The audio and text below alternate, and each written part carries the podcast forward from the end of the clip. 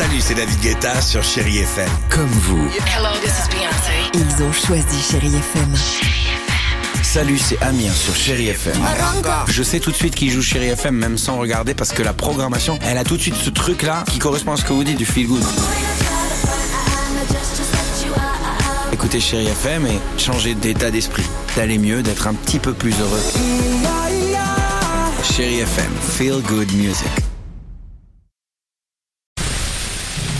Les infos de Richido. Bonjour Audrey. Bonjour Caroline. Bonjour à.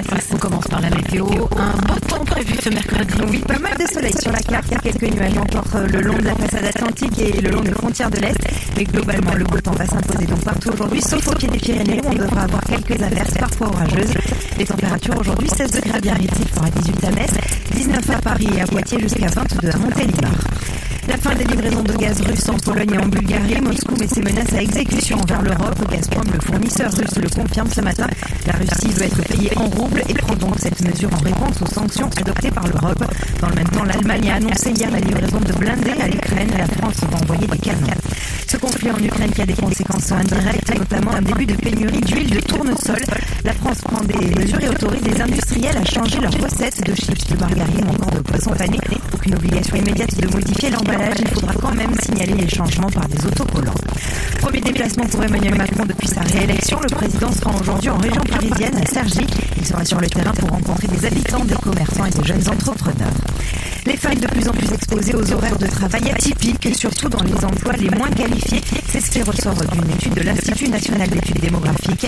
Leur nombre a progressé de 11% entre 2013 et 2019. Ces femmes travaillent tôt le matin ou tard le soir, principalement dans les métiers du nettoyage ou de la vente.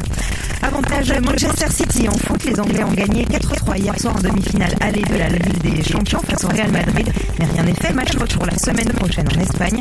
Dans l'autre face-à-face anglo-espagnol, Villarreal joue à Liverpool ce soir à partir de 21h. Enfin le ciné, d'abord Vincent Lindon à Cannes. Le français sera le président du jury du prochain festival qui débutera le 17 mai.